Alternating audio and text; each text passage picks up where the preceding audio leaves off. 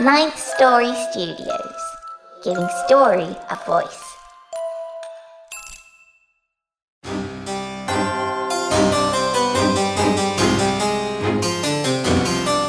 You're listening to The Wicked Library.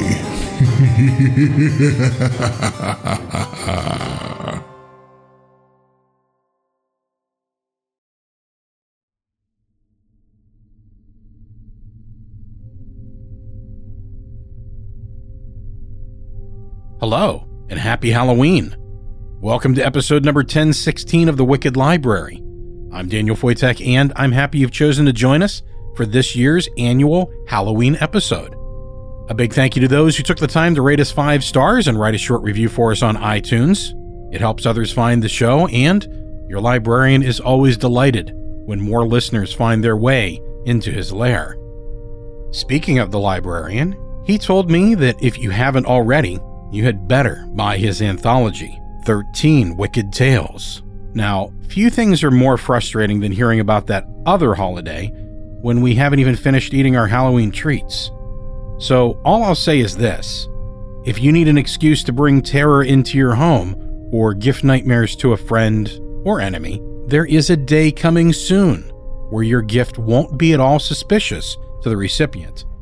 Find our anthology on Amazon in print and Kindle by going to thewickedlibrary.com forward slash read. Also, a big thank you to those who are supporting the show. We had several new supporters sign up on Patreon, and we all deeply thank you. Without you, this show would not be possible. On behalf of our authors and everyone else involved in making the show, a sincere thank you for your support of this show and, of course, of independent horror fiction. You're not yet supporting the show, you can do that at patreon.com forward slash wicked library. And now, to bring a little extra wicked to your holiday celebration, your librarian. Well, hello, kiddies. Welcome to Halloween at the Wicked Library.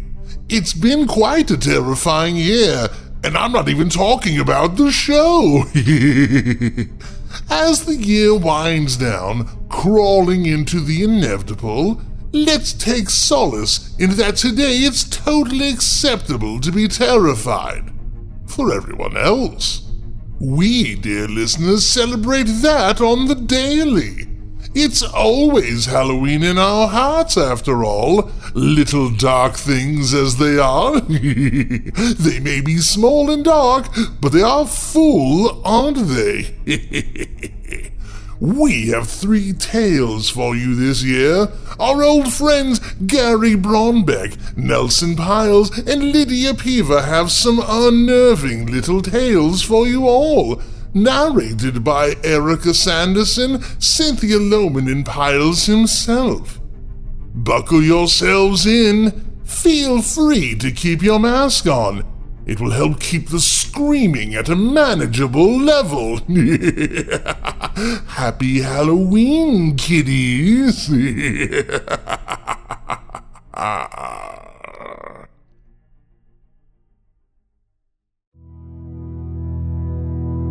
Ah, so you've come in search of a story, have you?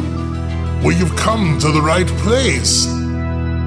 My private collection of dark tomes are hungry for your fear, filled with stories that are sure to terrify, disturb, and delight.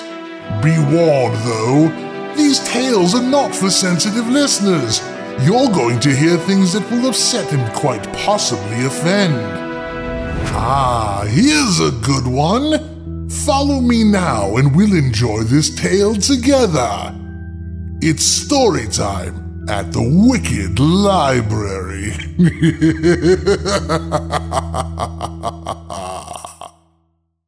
First up, we have Light on Broken Glass by Gary A. Braunbeck, told by Nelson W. Piles and scored by Nico Vitese of We Talk of Dreams. The people who have adored me, there have not been very many, but there have been a few, have always insisted on living on long after I have ceased to care for them, or they to care for me. Oscar Wilde, The Picture of Dorian Gray. Don't tell me the moon is shining.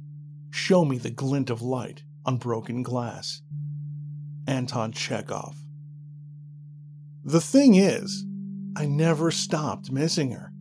Even when she made it clear at the divorce hearing that she wanted no contact with or from me until I found my soul again, even though I knew that we'd never have the chance of even being just friends, even though I kept hoping that the thought of me and our marriage never crossed her mind again, so she'd know some kind of happiness. I, I missed her every goddamn day. And now she's gone and everything's following after her, and I... Jesus, I'm scared. Can, can I get one of those cigarettes? Thank you. Man, that tastes good. I suppose I ought to be grateful she didn't smoke, too, or else you would have offered me was an empty hand. Please don't look at me that way. I know how it sounded, and I also know that you're the third. No, no wait. Make that the fourth detective to come in here and talk to me. I'm surprised it took this long to send in a female detective, though. I mean, what's the idea that if you flash enough new faces my way, eventually I'm going to change the story? And why you? Did one of the higher-ups determine that I'm more likely to make a slip if they sent in a skirt to batter sparkly eyes at me? I'm, I'm sorry, that, that was rude. I didn't mean to offend you, honestly. Despite what you may think, I do respect women, Detective Manning, but I didn't always. Hell, at one point in my life, I was a real hound. You know the type, the kind of guy that lives by the rule of the four F's. Find 'em, feed 'em, fuck 'em, and forget 'em. Yeah, I was a sexist ass, but Laura, my ex-wife, she cured me of that. She made me understand what a pig I'd been, and she didn't do it by trying to make me feel guilty. She did it by... Hell, what's it matter now? Come again? Do I find it easier to talk to women? I, I don't know. I... Yeah, I suppose I do. Since we're being so honest and open and forgiving and all that, mind telling me how big of an audience we got watching us from behind the mirror? No, it doesn't matter. I'm just curious, that's all. Wow, that many? Hello, folks. What? Notice that, did you? N- nope. No one's asked me about how it all started, which is probably why nothing I've said so far makes much sense. You're the first one. Look, I I didn't mean to scare all those people. I I only pulled out the gun because I wanted someone to prove to me that the fucking McDonald's was still there. I've been trying for days to get someone to prove things like that to me, and the gun seemed to be the best way to get people's attention, that's all. Damn thing wasn't even loaded, by the way. Of course, you know that. I swear to you, I never would have hurt anyone. I didn't idolize that I'm going to hunt humans guy who shot up that Mickey D's back in eighty-four. I know I'm avoiding your question. I recognize my voice, but you have to understand I can't just tell you about how it started without getting into details that don't seem like much taken by themselves, but that if you look at them as part of a whole... Okay, the McDonald's. That particular McDonald's, the one where you arrested me, it's the same one that Laura and I always went to for Sunday morning breakfast. It was the one closest to her old apartment. See, when we were dating... When we were still in that giddy getting to know all about you phase, we always went out on Saturday. We'd start with some lunch, then some shopping, clothes stores, bookstores, record stores. This was back when they still manufactured records and not C Ds. Then we'd hit a movie, go out for a late dinner, and always wind up back at her place where we would spend the whole night just talking. Th- then one of us would look at the clock and see that it was like six forty-five in the morning, and then we'd hit that McDonald's for breakfast before I went back to my place and Laura went home. Those Sunday breakfasts, those were... Those were one of our things, you know? Silly as it sounds, we thought of that Mickey D's as our Mickey D's. Every Sunday morning after breakfast, I'd kiss her goodbye in the parking lot and we'd hold each other longer and longer each time until she finally looked at me one morning and said, "This is stupid. Come back home with me. Even after we were married, we always went to that McDonald's. Look me in the eyes, Detective Manning. Thank you. I demanded a polygraph test earlier, and by now, my guess is that the results showed I wasn't lying. I am telling you, my hand to God, that I am telling you that that McDonald's isn't there now. When I got the word ten days ago that Laura had died, I couldn't think, I couldn't feel, I couldn't function. So I did the only thing I could think to do, and that was to sit up crying all night Saturday night and go to that McDonald's on Sunday morning to have breakfast in her memory. I know how pathetic that sounds, believe me. But I was so goddamn sick right down to my bones that it was all I could think to do. And there I am, turning the corner, expecting to see those golden arches rising out of the dark, and I see nothing. Maybe the sign's just out, I think, and I drive on up, and you know what I see? I see an asphalt parking lot filled with cars. I see people getting out of those cars, and I see the same people walking toward the center of the lot where no building stands. No golden arches, no statue of Ronald McDonald, the Hamburglar, or that creepy-ass Mary McCheese, and definitely no building. There's just this empty space. Christ, there's not even any asphalt where the building should be, just this hole that looks like it bottoms out into eternity. But I sit there and I watch these people get out of their cars and walk across the lot and reach out and open a door that, as far as I can see, doesn't exist, and then walk into a building that isn't there. They just vanish, poof, like that. Half an hour I sat there, watching people disappear then reappear. I watched cars pull up next to a drive-up window that wasn't there, and then watched as part of an arm came out of the ether, handing them their bags of food. I drove back to my place, took a couple of sleeping pills. Yes, I've got a prescription. I haven't slept worth a shit since the divorce three years ago, so I take a couple of these things and I collapse. When I got up later, I kept telling myself it was just the shock of hearing about Laura's death. God, remember the day of the divorce. When I watched her walk out of the courthouse without giving me so much as a backward glance, I remember thinking, I won't be there for her when she dies.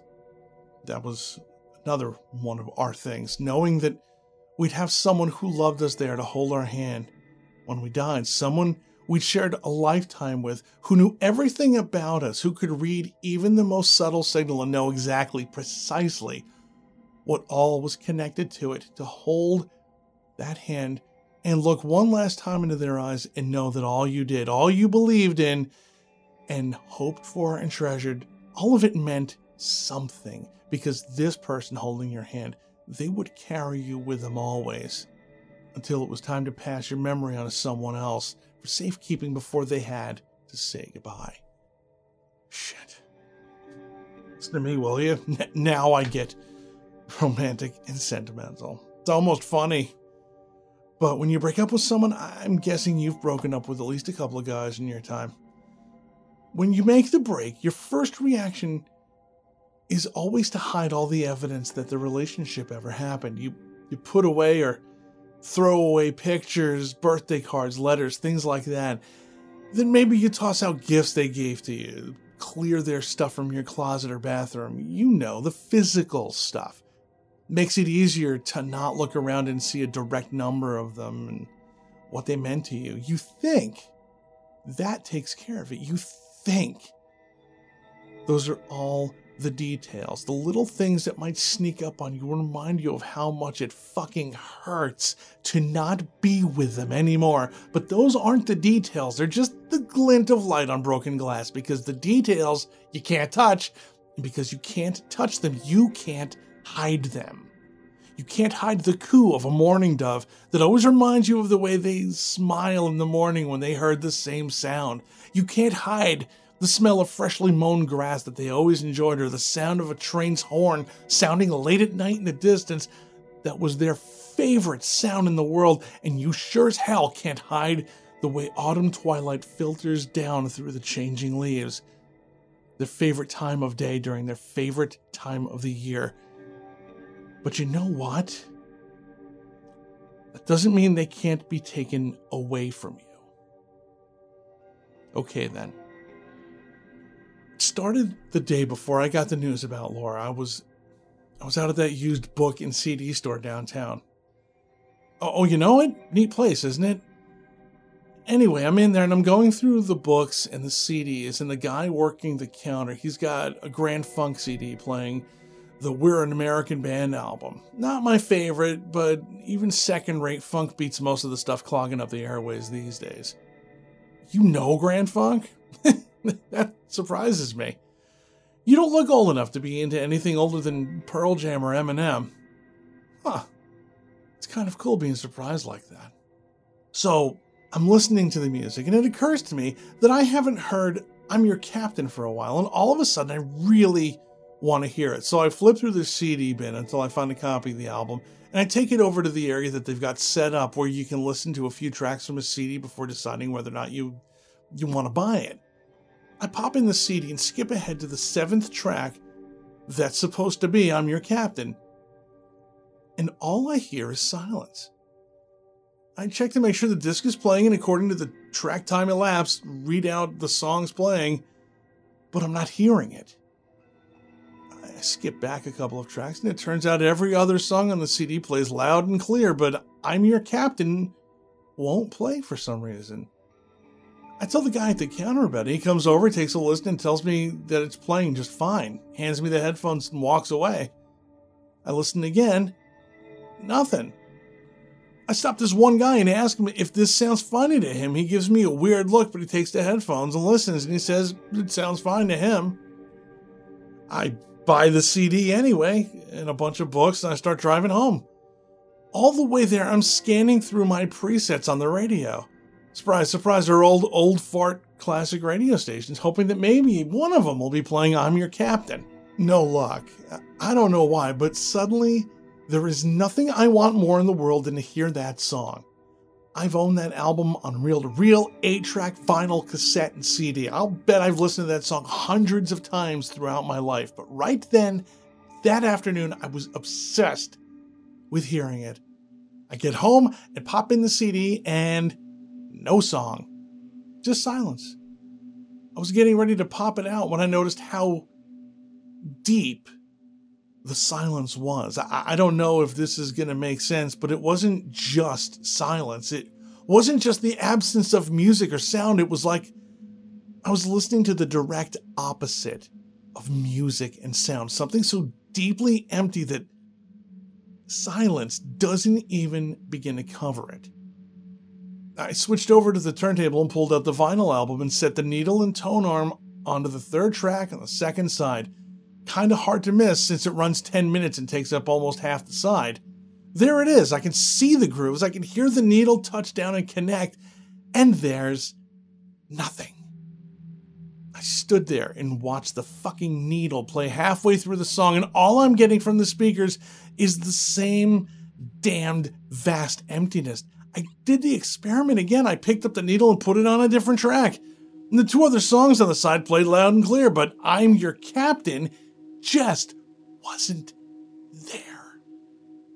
And it wasn't until I was putting the record back in the sleeve that I remember how much Laura hated that song. I mean, really, truly, deeply hated it. And I remembered how when she'd first told me that she was filing for divorce, we'd gotten into an argument over who was going to get what. And I don't remember all the specifics, but somewhere in that marathon fight, God, it was ugly, we started needling each other. I was going to keep this thing I'd gotten for her last birthday. She was going to take back that anniversary present. Pretty hurtful, childish stuff. Shit that diminishes you even though you don't know it at the time. And I remembered that when we got down to the records, the first album she pulled out to keep for herself was the Closer to Home album. What the fuck do you want that for? I yelled at her. You hate them. You especially hate I'm Your Captain. Yeah, she said back to me, I do hate that song, but you love it, and maybe having this taken away from you will give you some idea of what you've taken away from me and how much it hurts. The thing is, it it didn't matter that she hated it and I loved it. She loved me, so it's like our feelings for that song made that song ours in a weird kind of way. Do you understand what I mean? But here's another thing. You know how when you listen to a favorite song over and over throughout your life, you've come to memorize it? So that even if you're not listening to it, no radio station is playing it, all you have to do is pull it out of your memory and you can listen to it in your head from beginning to end? I couldn't do that. I must have stood there in the middle of my living room for twenty minutes trying to pull I'm Your Captain from my memory and hear it in my head, but it wasn't there anymore. Are you getting this, Detective Manning? It was gone. No music, no lyrics. I couldn't even find the opening chord. Not only was the song no longer part of my external world, it had been expunged from my memory as well. I think that's when it actually started. I, I just didn't know it, or maybe I did know it, but couldn't wrap my brain around it. All I knew was that I needed to get back out into the world and make sure the world was still there. Decided to go to a movie, right? Why not? It was Friday. I didn't have anything else to do, and I figured being around other people might help me calm down and get a little perspective, figure things out. So I decided to go see the new Richard Morse movie, right? Morse was Laura's and my favorite actor. We'd see anything he was in, even if he was just playing a supporting role in some potboiler action flick. I sat in that theater for two hours watching this movie that he was supposed to be starring in, and he never fucking showed up. The damn thing made no sense to me. All these people talking to someone who wasn't there and listening to the same someone who's not there say things in response. Long tracking shots with nobody in the frame. People getting hit by a phantom. It couldn't have made less sense if I'd been stoned. After it was over and everyone was leaving, I heard people talking about how good Morris had been in the movie. How they thought he should finally get an Oscar, how much better he kept getting with every performance. Now I'm getting scared, right? I try to be casual when I walk up to this one group of people and ask them what they thought, and they're telling me, and I try to be nonchalant when I finally ask, so who did Morse play? And they all look at me like I must be drunk or something, and I say, seriously, maybe I missed something, but I don't remember seeing Morse anywhere in that movie. One guy tells me to fuck off and leave him alone. I go out and sit in my car and I try thinking back to other Morse movies that Laura and I have seen, and for the life of me, I I can't remember his voice, his face, or any of the characters he's played. Nothing. I get home and go right to the D V D cabinet, pull out half a dozen Richard Morse movies. I go through them one by one, and the man, he he isn't in any of them. Same thing as before, other actors talking to or listening to a man who isn't there, and me, I can't remember him. He's gone. Just like, I'm your captain. No more. I sat there in my living room after that, just trying to remember anything like that. Anything that Laura and I had shared, had loved or liked or admired together, and I can't remember any of them. I don't remember falling asleep. What I do remember is someone pounding on my front door at nine on Saturday morning. It's Laura's brother. This is a guy I haven't seen in almost five years. He and Laura didn't get along all that well, so we only saw him on holidays with the rest of the family. I open the door and have just enough time to register that he's been crying before he lands the first punch. Next thing I know, I'm on the floor and he's kneeling on top of me, pounding the shit out of me, screaming about how I ruined her life and broke her heart and betrayed her and made her feel used and worthless and stupid. He broke down and eventually told me that she died the day before at three thirty in the afternoon. Then he beat the shit out of me again and left. Yeah, that's why the bruises and bandages. I didn't call the cops and press charges because I deserved it. I deserved to have the living shit beaten out of me. I pissed all over a fourteen-year marriage by having an affair behind her back. It destroyed her when she found out about it. Wh- what? Oh, uh, breast cancer. She'd been getting treated for it for a while, and her third round of treatments, as it turned out. I guess the first time it was in the very early stages and they thought they'd taken care of it with the radiation treatments. The second time, she lost her right breast. Last time, she lost the left one, but it turns out it had spread and metastasized. Her liver, her lungs, her brain. Cancer ran in the women in her family. For four years she'd been fighting it. When I was putting myself back together, two things registered. She'd been fighting the cancer for four years. During the year before the divorce hearing, she'd known she was sick. She'd known that day in court, and she didn't tell me. She had dozens of opportunities to tell me, and she didn't. God. How I must have hurt her. I mean, I, I knew that I'd hurt her, that I'd broken her heart, but until that moment, I didn't let myself realize just how deep and permanent that pain and humiliation must have been for her. It also meant that she'd, she'd found out about it while I was screwing around on her. My, my wife was sick with cancer and I was fucking someone else behind her back. There's, there's not going to be a deep enough pit in hell for me. I'm, uh... I'm not with the quote-unquote other woman anymore. We lived together for a year after the divorce, but it didn't last. The two years we were sneaking around, those were hot because it was all so forbidden and so dangerous. Scumbag I was. What an idiot. The other thing I realized... Hmm, think about it, Detective Manning. You're a, you're a bright person. Laura died... at three thirty Friday afternoon. Do you know where I was and what I was doing at three thirty Friday afternoon? That's right. Standing in the middle of that goddamn store trying to figure out why I'm Your Captain wasn't playing. So I sat in my room crying until Sunday morning when I decided to honor her memory with a breakfast at McDonald's that turned out to be not there anymore. At least not for me. It got worse in a hurry after that. There's there's a tree in the park where she and I used to go for picnics, right next to the duck pond. The tree was gone, but its shade was still there. People looked at me like I was crazy when I started asking about it.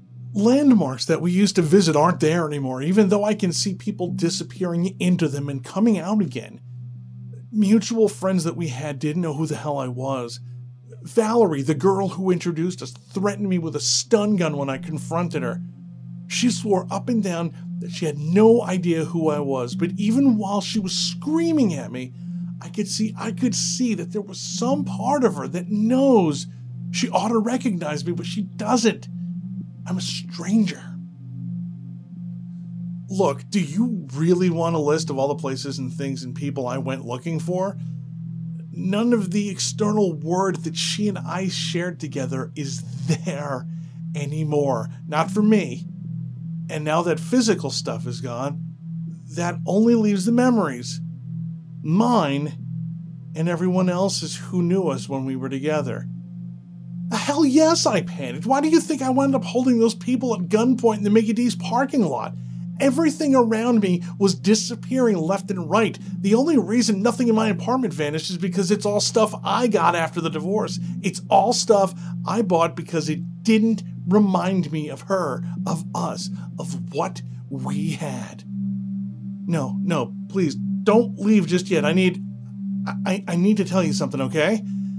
I've been thinking about this a lot the last few days, and I think I know what's happened. It was... It was at the divorce hearing, right? When she told me that I could contact her again when I found my soul. She knew something then that I was too stupid to realize. I mean, I never really bought into all that romantic soulmate stuff, but I think that's what happened. She was my soulmate. We'd been together so long, had known each other so intimately that when we became more than just a married couple who knew each other's habits and quirks, our souls, they, they intertwined so deeply that they became one thing, right? I mean, that's what's supposed to happen when two people fall in love and then marry. They become one. And when Laura died, because she was a better person than I ever was, because her part of our soul was pure and true and honest, it, it absorbed mine and took it with her. That's why it's all slipping away from me. I, I don't have a soul left to find. Please don't leave, Detective Manning. L- look in the mirror and tell me what you see. Uh-huh. You know what I see? I see you just fine, and I see the clothes I'm in wearing clear as day, but look at look at me. These hands, this head, they're a fucking blur to me, like in photos where someone turns their head just as the picture is taken and it's all just a smudge. That's all I see, and every minute it keeps getting less. Please don't leave, Detective, because if you do, then you won't be looking at me anymore, and eventually all those people behind the mirror, they're going to leave. Sure, they might leave one person there to keep an eye on me, but eventually that person's going to look at the clock, or their feet, or rub their eyes, and then I'll be gone. As long as someone is looking at me, as long as they acknowledge my existence, I'll still be here, but the minute no one's looking at me, I'm gone. Okay, you promise? S- someone will keep watching me. Okay, good.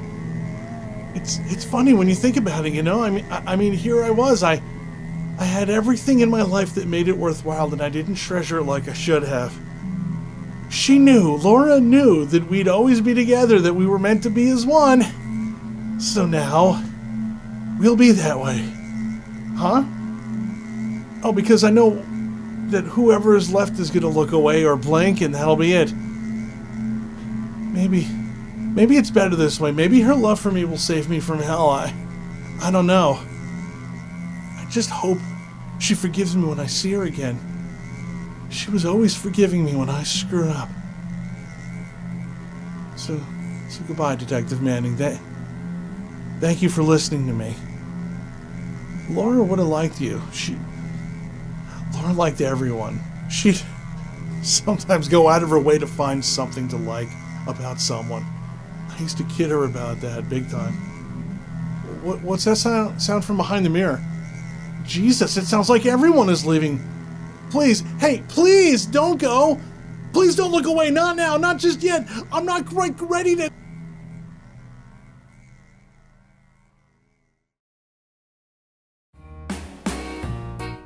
Where do you think you're going? There's more story to come. Don't you want us to keep the lights on?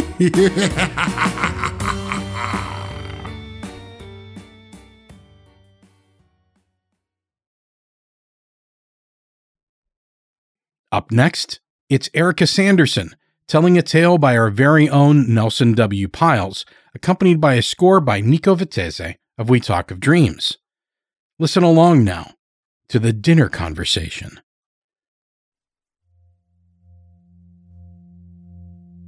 What's that? Oh, sure, here's the gravy. Yeah, my mind has been wandering a lot lately since Sal passed away. Oh, thank you. But you don't have to keep offering your sympathies, Jill. I appreciate it. I also appreciate you coming to have dinner tonight. It gets awful lonely round here these days. I know. It's been a long week, hasn't it? It's been hardest at night when I'm trying to go to sleep.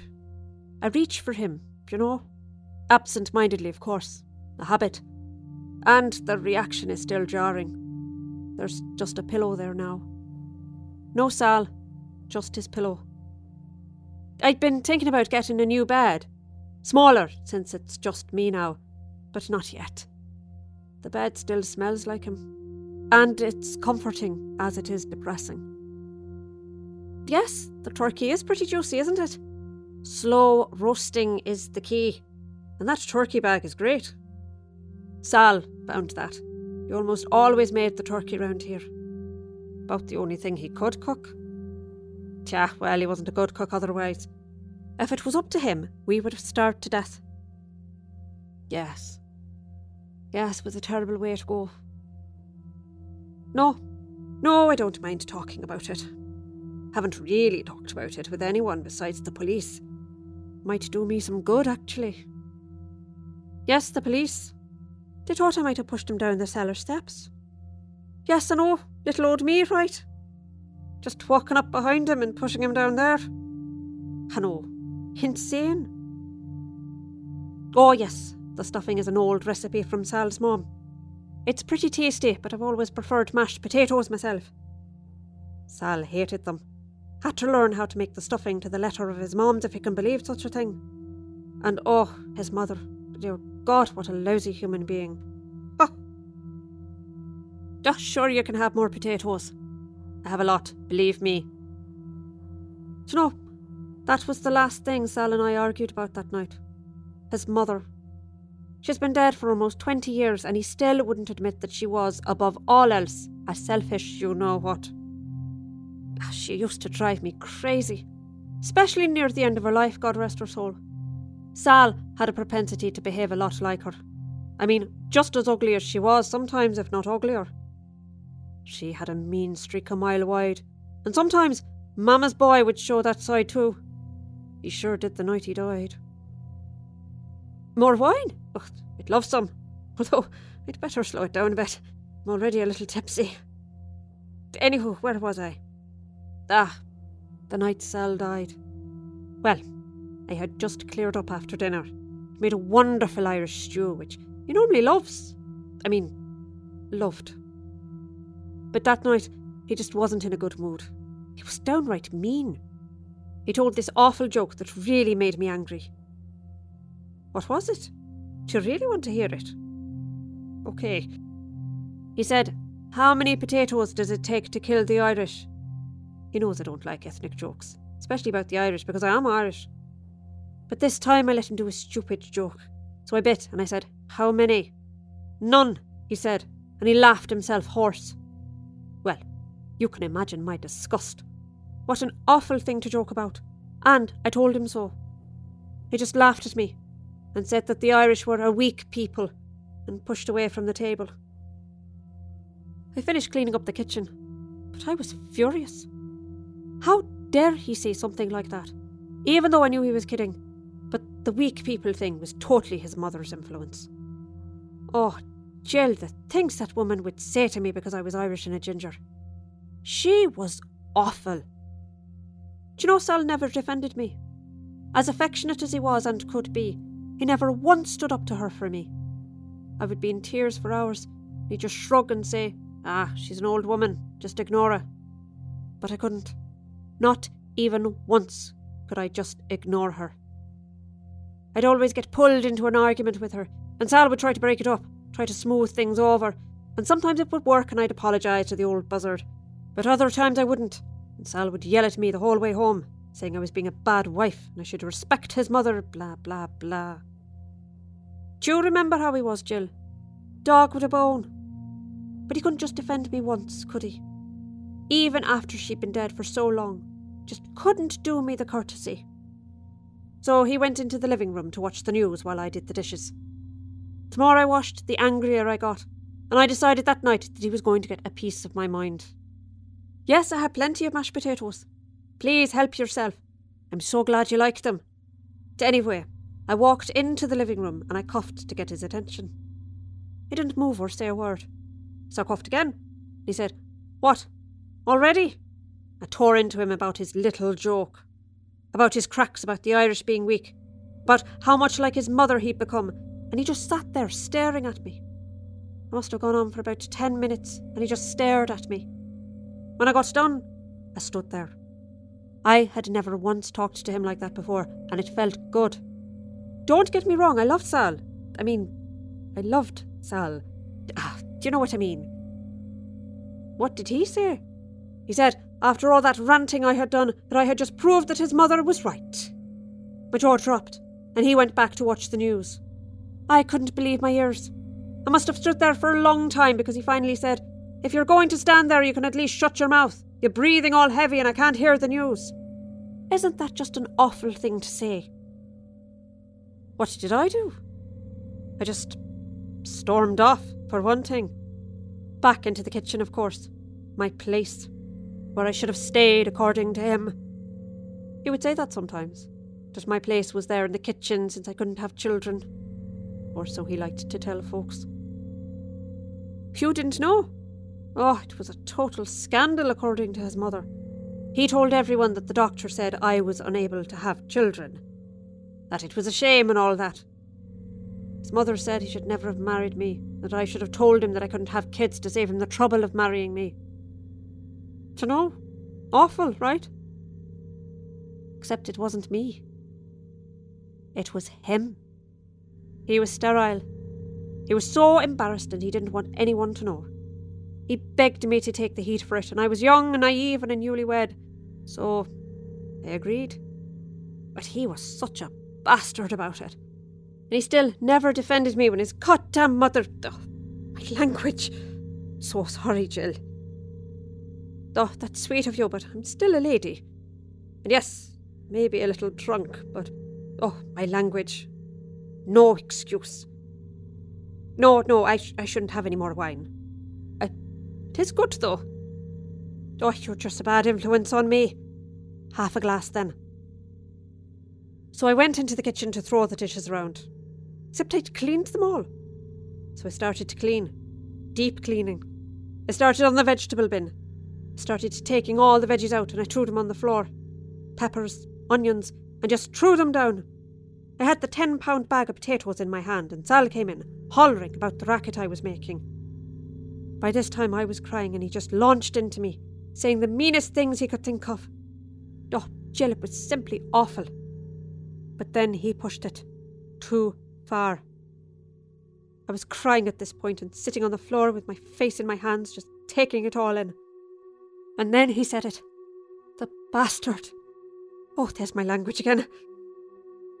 What's that? What did he say? Oh, Jill... He said he'd wished he'd never married me. That if he knew I would be like this, he wouldn't have. And that I should have told him about not being able to have children. Can you believe it? I must have snapped my last nerve.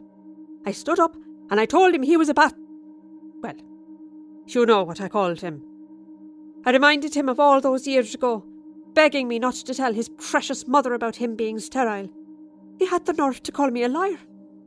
I'd been married to him for thirty-six years, and I know what I know. He had chosen to side with his mother again. Even though she was dead, he was still a mama's boy. I told him I shouldn't have married him after meeting the awful thing that he called his mother, and he came at me. I was so scared. What did I do? Well, I got out of the way. His leg was bothering him, so it was just easy to avoid it first. But then, he started to catch me up. I was scared, Jill. Damn scared. And then I realised something. Sal was just hollering and swearing and I realised I still had a ten-pound bag of potatoes in my hand. He came at me and I let him. He was about five feet away and I swung that bag of potatoes as hard as I could at his head. Oh, dear sweet Jesus, I did. Knocked him clean off his feet and sent him to the floor where he landed hard. He was still awake, though. And he started to swear after a few seconds. He shook his head and started after me again. I could tell he was groggy from the first hit. It looked like I'd broken his nose and he was bleeding from his forehead. I held on to the potatoes and I wound up and he stopped and he said, "Don't you dare hit me again, you little mick bitch." Then he charged. Well, do you know where the cellar door is, Jill? It was open because I'd been doing laundry and he charged at me. I was on the right of the door. And I swung left, hit him in the same spot. He gave a little yelp. See, I'd knocked him off his course and redirected him into the cellar. Well, you know how long those stairs are going down into the basement. He fell for what seemed like a long time. When he hit the bottom, his neck made such an awful snap. Just awful. Just. Who else knows? Well, it's just you, Jill. It was the wine, but you see, I didn't really kill him. He fell. Didn't push him at all. I was just defending myself and... No, I didn't tell the police. I figured folks would like to remember Sal as a good man, and he was a good man, most of the time. You knew how he was. Well, no, I don't think I should really go to the police, Jill Henderson.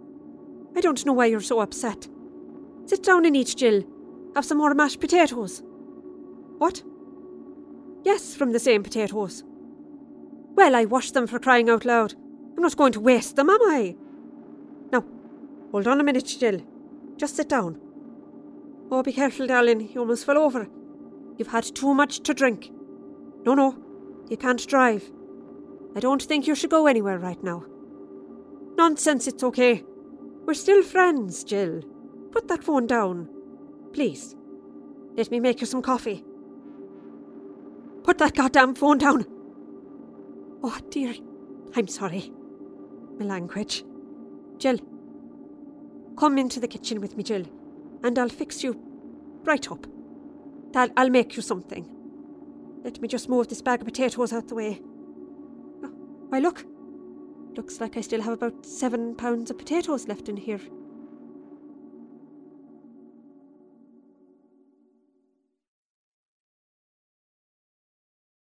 Hey, where do you think you're going? There's more stories here at the Wicked Library. Stick around, or we'll turn the lights off for good.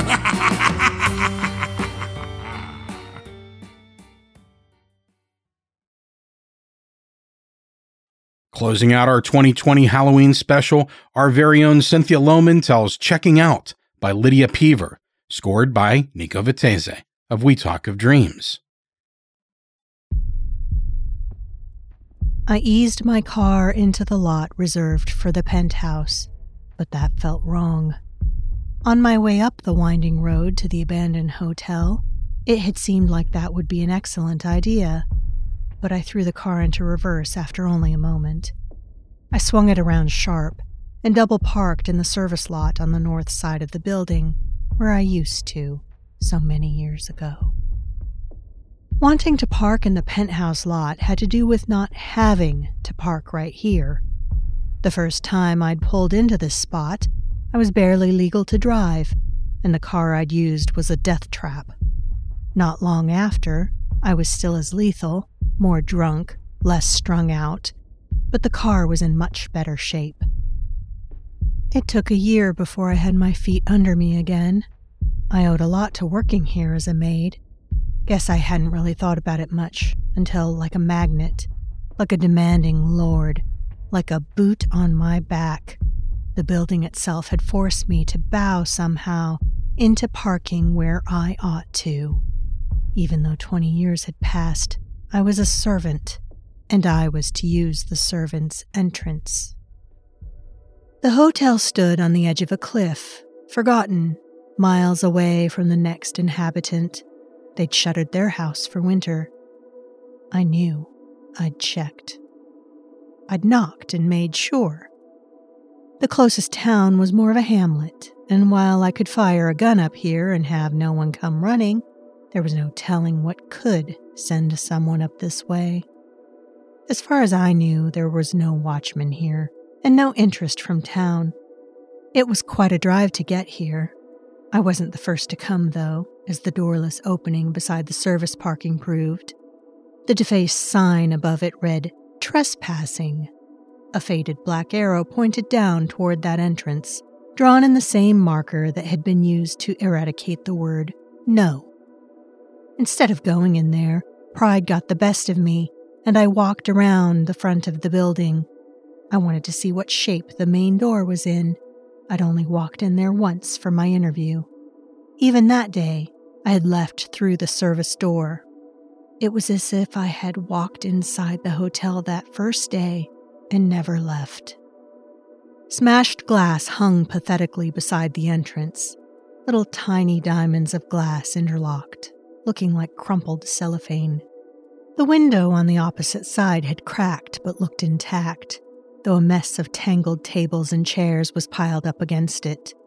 Looking in through the wooden arms and legs, I saw the rest of the lounge furniture piled up like a deadfall in front of the doors. No way over it.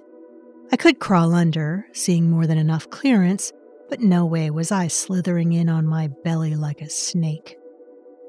Light spilled down from a glowing portal overhead, so I could see the small doorman's desk, more of a podium, lit by a filthy skylight. The front desk lay behind it, sprawling to the left and right. I knew this, but could not see it. The lobby was otherwise dark as night, save the eerily lit podium. I'd known what to expect, even this weird overhead light inside. Urban exploration being what it was, hundreds of photos littered the internet. Other spectacular ruins of modern commerce drew people fascinated by rot and neglect, and this would rank as a hidden gem.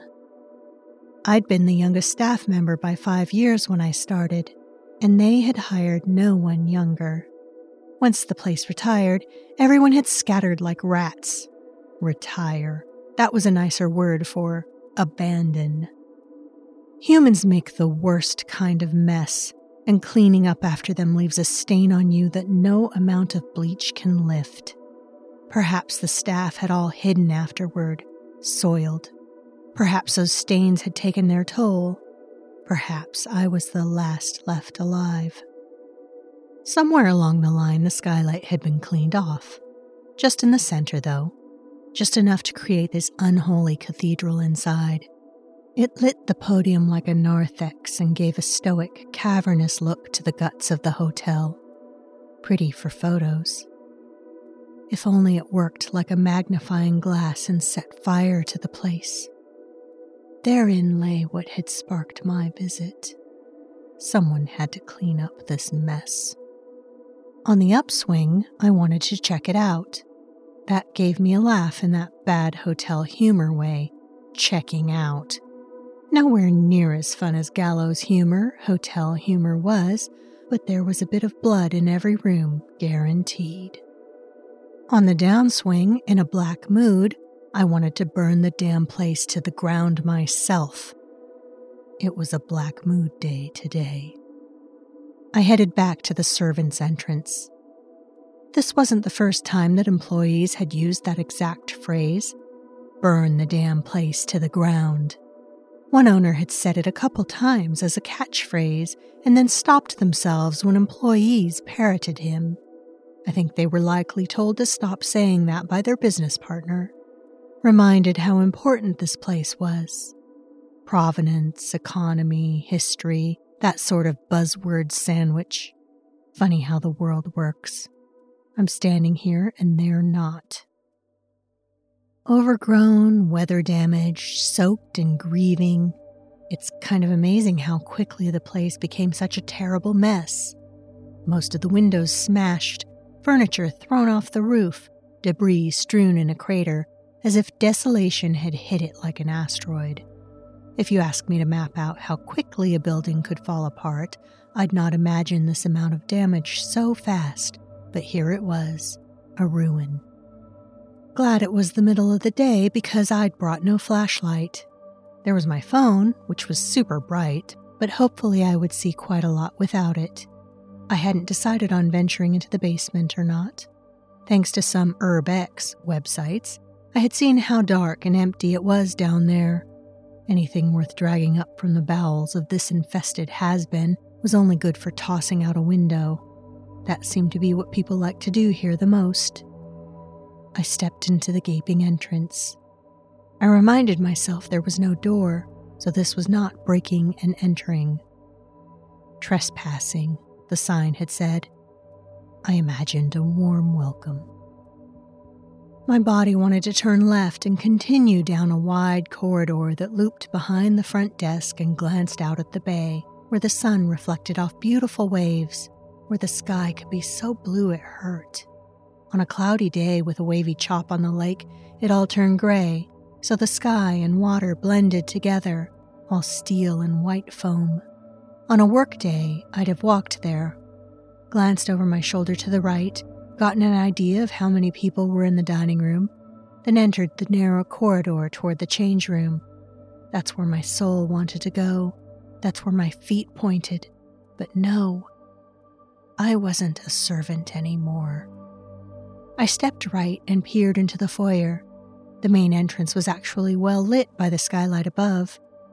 That odd pillar of light cut through the gloom enough so I could see all I'd come to see, dust motes twinkling throughout the entire room as if suspended ceiling had collapsed moments ago, or guests smoking cigarettes they had just snuffed out. It was humid in here, moss spread across the floor and partway up some walls. Actual plants were taking hold near one window. The bellhop stand used to have a bell on it that I wanted to ring, but someone had stolen it naturally. The front desk was in shambles. After so many years of seeing it neat and tidy, it was heart-wrenching in the most unexpected way to see it like this. Papers littered the floor. Not one key was looped on the hooks behind, and every single mail slot was empty. Beer bottles stood on the front desk. I smiled. It was as if all the trespassers had done what those working here had always wanted to do. I expected to find defecation in the middle of floors in the penthouse, vomit on the fine linen, spray-painted genitalia on the ballroom floor, velveteen wallpaper torn down in sheaves. There were some things that other people wouldn't see, things they wouldn't look for. It's how I knew no one that had worked here had come. I knew where to look. For the scorched things. Aborted attempts to burn this place to the ground. I walked through the foyer, crumbling debris underfoot. Lighting fixtures dangled through the suspended ceiling like noose after noose. There had been a small fire started at one time, made of the memos on the front desk. The blackened edges showed where flames had bitten into damp paper, burned halfway, then given up. Looking at the debris, I could see things that looked like shotgun shells. Glancing around, it was a second before I saw the holes blasted in a flimsy interior wall. There were a lot more shell casings than I'd imagined. In photos, I'd seen a few on the stairway leading up to the living quarters. I'd seen the owner's place a handful of times and didn't need to again. I was hoping to head up the more ornate staircase that had been basically forbidden. For two hours after the last checkout, they'd allowed staff to venture up and down the stairs, normally reserved for guests. I'd not used it then, but wanted to now. Back then I was happy with the rear corridor, having usually showered and left long before guests were all settled in. It wasn't visible at first. The bay windows were boarded up tight. No view of the lake and no light on the far end of the foyer at all. The ornate and beautiful staircase had been burnt away from the bottom up to the next level. It's a wonder the rest of the building hadn't burned down with it. Anyone who had worked here would have photographed this. The staircase area was dark and would be hard to see in a photo without flash, so it made sense why no one else had. Of all the times I'd heard the phrase, burn it to the ground, these stairs were evidence of a good start. The steps were gone to the first floor, then charred wood hung impossibly from bare black joists. It looked like the moment the flames hit the second floor, the fire had lost oxygen or gotten wet. As mysterious as that was, it mattered little when the rest of the building stood. Charred remains of the first floor of stairs explained why curious people had gained access through the living quarters. No wonder there were so many photos of that area. But I knew another way. In the kitchen, the ghost of eau jus and dishwater haunted my nostrils underneath rot and mossy decay. Ransacked, utensils lay strewn around, knives in the walls, now turned to a kind of concrete mache. Flour spilled across the floor from giant bins that used to be filled weekly. Quite a lot of flour was scorched dark brown. Gigantic bags of flour, potatoes, sugar, and drums of oil used to be stacked in the hall toward the industrial freezers. Beyond the walk-in fridge and staff washroom was housekeeping, linens, and laundry. Here we gathered wares for the day and headed up from there on the service elevator. Beside that was a staircase. Staff used the elevator and guests had no access to it. Apparently, there had been plans to install a proper one. yet the building just could not accommodate it. This one was easier to install, yet out of reach.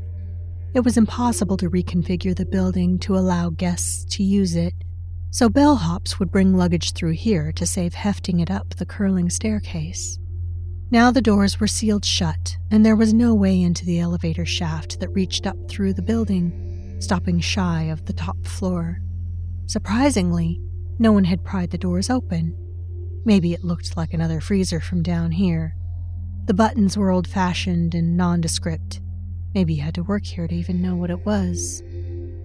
The door to the stairs beside it hung open, so I couldn't have been the only one who used them. It was incredibly dark, so I used my phone light to see. Evidence of a fire lay in puddled linens on the first landing. Most hospitality linen was flame retardant, so it charred but didn't burn, even with an empty plastic bottle of lighter fluid nearby. I made my way up the narrow stairs. I'd taken the elevator every chance I had, so I'd barely noticed how stuffy the stairwell was. The air thickened with dust and decay. Knowing the place inside out, then stepping through that veil into the darkness, was jarring. This tiny, shadowed set of stairs could be anywhere.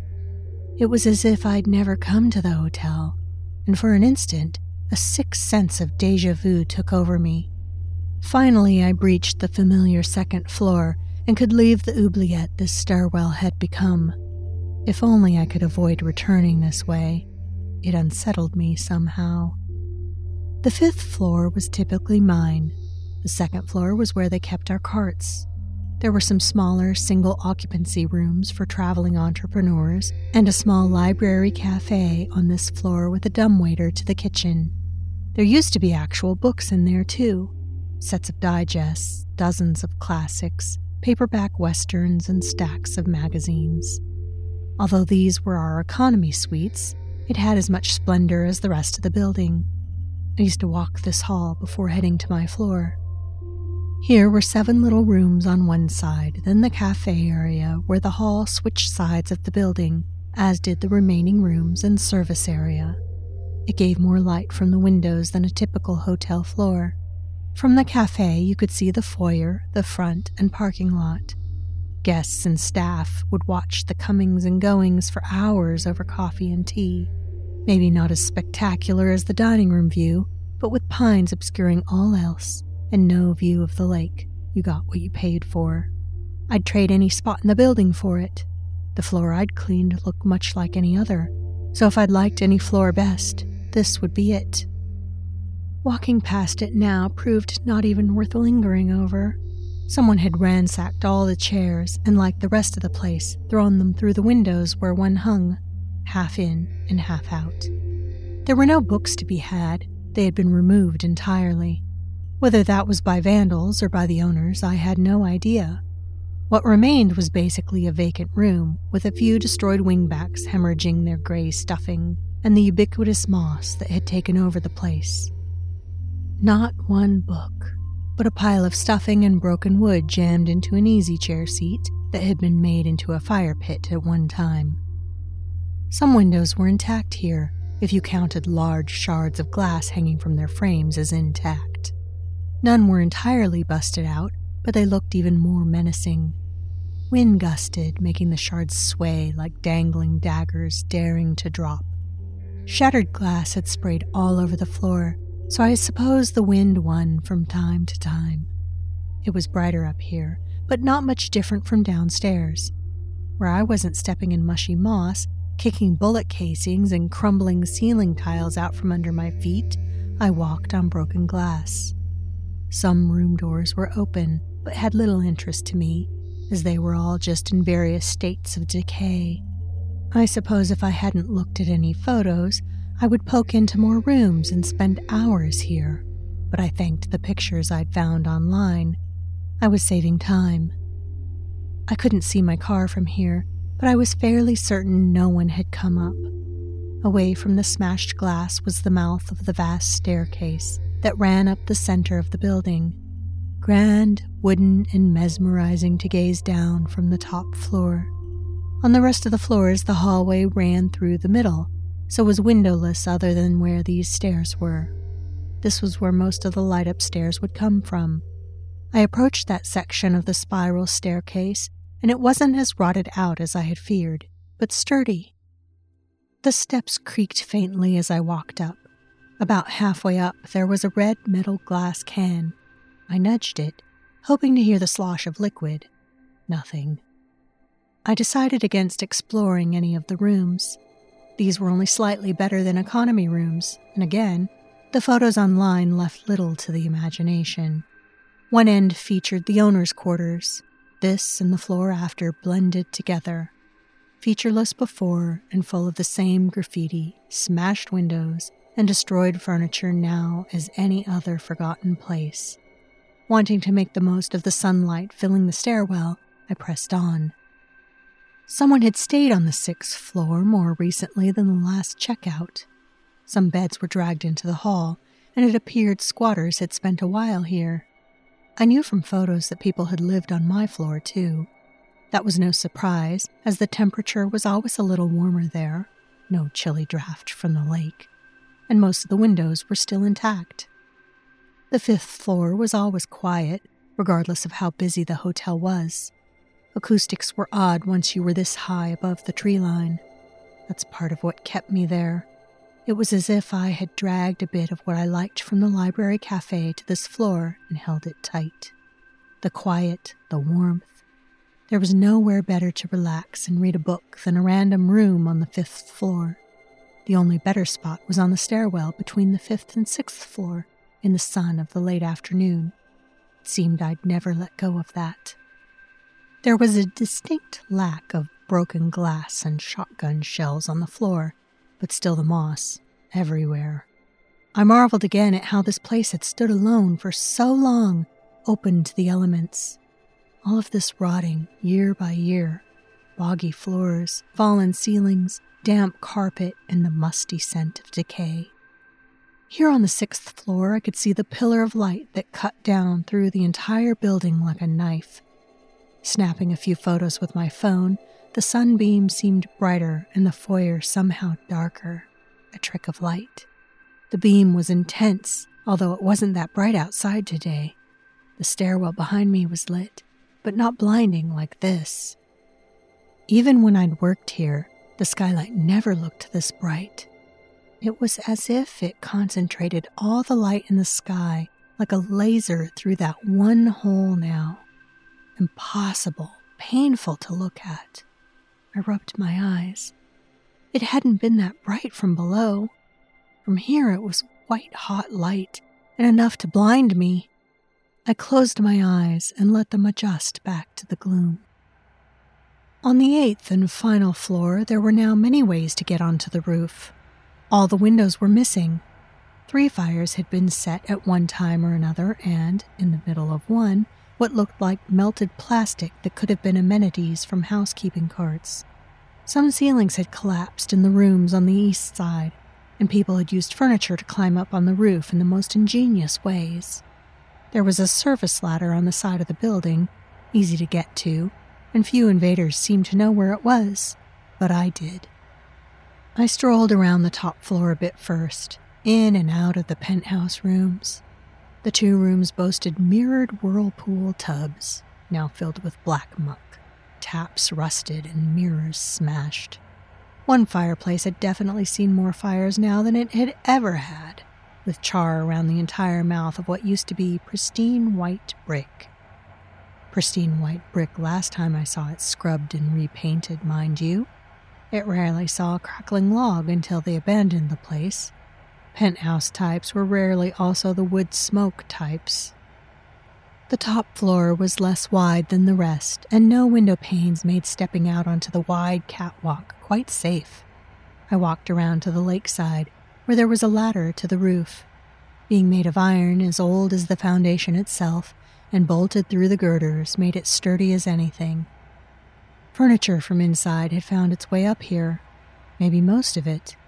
One or two items were charred black. Maybe it was because the bonfire had been so completely out of context to anyone else, they hadn't noticed it. I'd really thought someone would have tossed it all off the roof by now. One half of the skylight held years of stacked debris.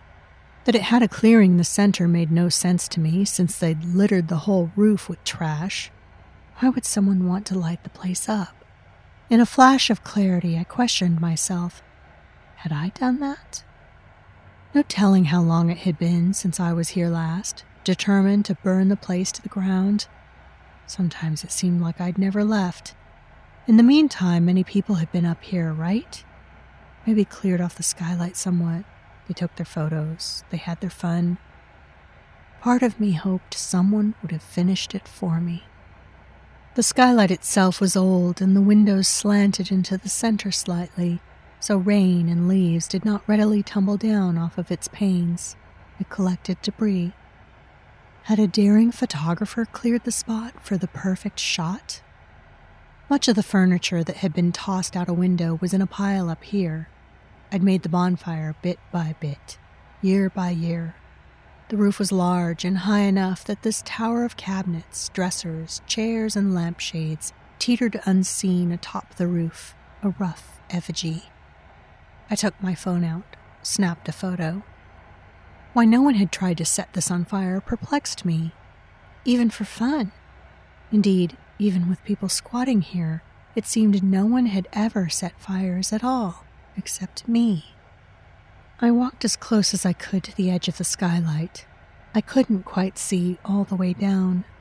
The pillar of light didn't work the same from up here. It was all inky black with a misshapen bright spot at the bottom, growing more misshapen when my shadow crossed it. Set off to one side was a single cinder block. Perhaps someone had brought it up here with the same idea and had never carried through with it. Or maybe it had been up here all this time and not one person had thought to toss it through the glass. If not for the tremendous noise it would make, to let nature do what it wanted, to soak, dirty, rot, and destroy the building. Nature would one day claw back every mineral this place was made of, just not fast enough for me. I tilted the rough stone up with both hands and heard the clink as something toppled out onto the roof. A plastic lighter. Just where I'd left it. After trying in vain to set fire to the front desk, I'd naturally moved up, floor by floor. If only the books had all been where they ought to be, my job would have been a little easier. Damn them. The staircase fire wouldn't stay lit. The linens wouldn't burn. The damn wood and the damn hearth wouldn't burn. Doused the place with gas, and it sputtered out as if it were rainwater. This was the last time I would try. Flicking the lighter, I watched the flame dance in a gust of wind. All of those bloodied beds, permanently soiled carpets, over-bleached bathroom tiles, greasy curtains with filth. Worst of all, the thankless and selfish people who had stayed here. Greedy owners, wretched staff, none were worse than the guests. While all of that was gone, this tomb of memory still stood, a mocking, pathetic reminder. With it gone, would the memory fade? I was certain. This was the one way to truly clean this, to get it off of me, to purify it all. I lit the dry papers scrunched into the bottom of the pile. Holding flame to the napkins from the dining room, they caught and burned. Soon, the grease and plastics inside would catch like napalm. The furniture offered a mix of hardwood and composite, offering various burn times and chemical stinks. And smoke. The smoke would be immense. That was why I'd always tried to start a fire from the inside, from the first floor. Maybe it would buy me time to drive far enough away. It wouldn't let me, though. Not inside, but out here in the fresh air, fire was finally taking. I wasn't that superstitious to say the place was sentient and stopping me from raising it to the ground. Be it the dampness, the wind, the green growth, it just didn't want to burn. Watching the blaze spread was relaxing in the way flames can be. The tension release of fuel, heat, and air matched my years of servitude. Slowly falling away, from coal to ember to ash. Once the fire stoked, I lifted the block over my head. I walked again to the edge of the skylight. Would it make its way through what was left of the protective gate across the center? Or would it hold, I wondered. What I really ought to do is walk out to the center and drop it from this height, but that wasn't very safe.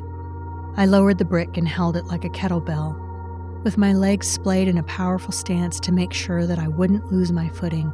I swung back and forth three times to gain momentum before letting the brick go sailing through the air toward the center of the skylight.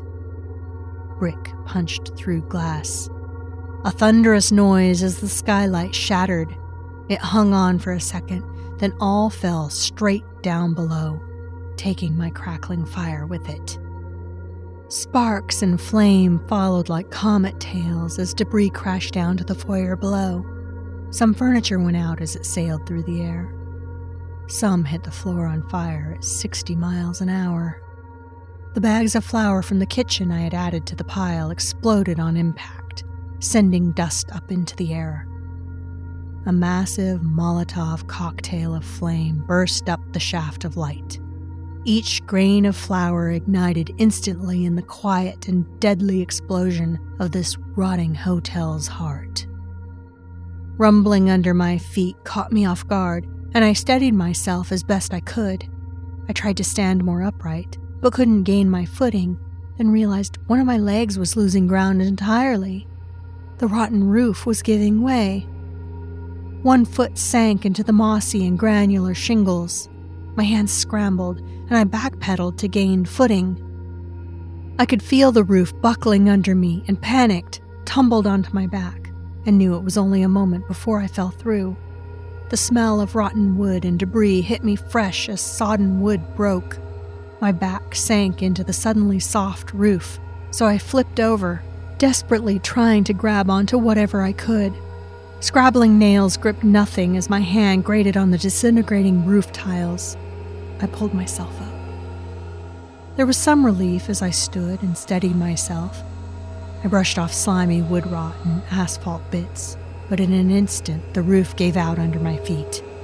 I fell one second before screaming. By the time the scream left my throat, I'd flung my arms out, but realized there was nothing I could do. My next reaction was to expect impact. Now. Rotten wood smoke woke me, and chasing that immediately was the pain. I'd broken some ribs easily. One arm for certain, a leg or my hip, it was hard to tell. Dragging myself through the blinding pain and choking smoke, I couldn't think beyond crawling. Crawl through the broken glass. Crawl through the muck, the bog that the hotel was. Crawl through wetness that could be my blood. I could feel heat and hear fire. I could see the flickering light all around me. Crawl under the smoke. Crawl toward the light. In this blur of darkness, red and bright white light, if I could make an effort here, the odds might tip in my favor. Smoke and flames might bring someone to my rescue if I could make it to the door. One wretched thought stopped me. Which door was I heading toward? Light, air, safety. My instincts cried out for them. My pride stopped me cold. Was I heading to the service door or the front? The widest light was to my left and surely the main entrance. I clawed at the ground to steer my body toward it. You would think it shouldn't matter given the situation. But it did. It mattered to me.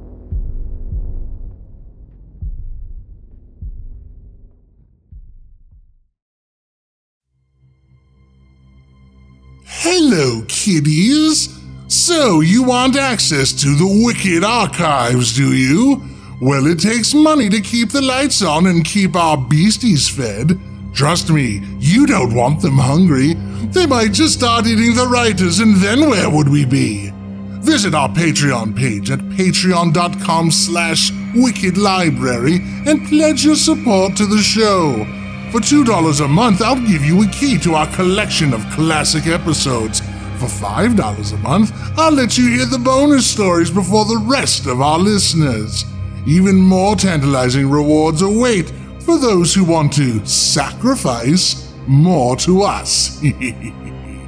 Over seventy classic episodes are lurking deep in the private area of the library, just waiting to be heard by you.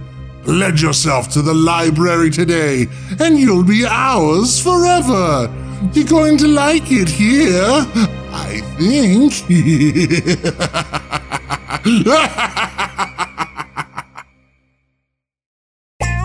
How much is it for people to enjoy the private area of the librarian, Dan?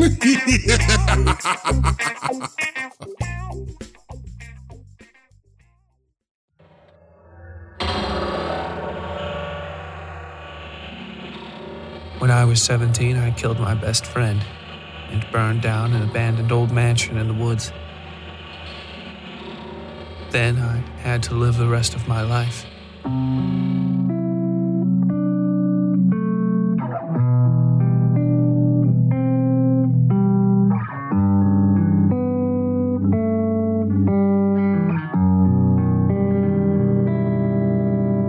She moved to Gun Cotton, West Virginia, with the hope that she might finally be able to face the demons she'd been running from her whole life. I think if I went back home, maybe I could start writing again.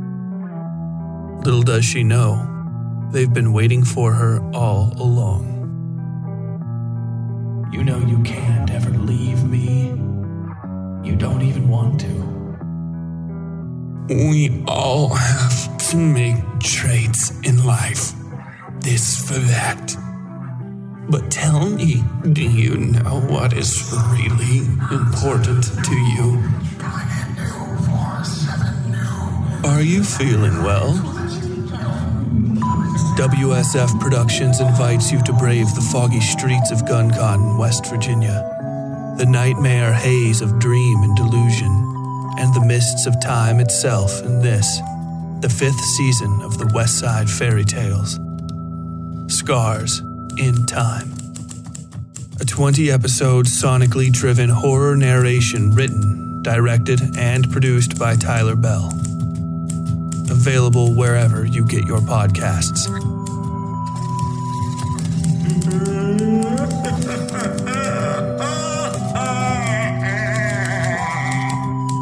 Learn more at west side fairy tales dot com.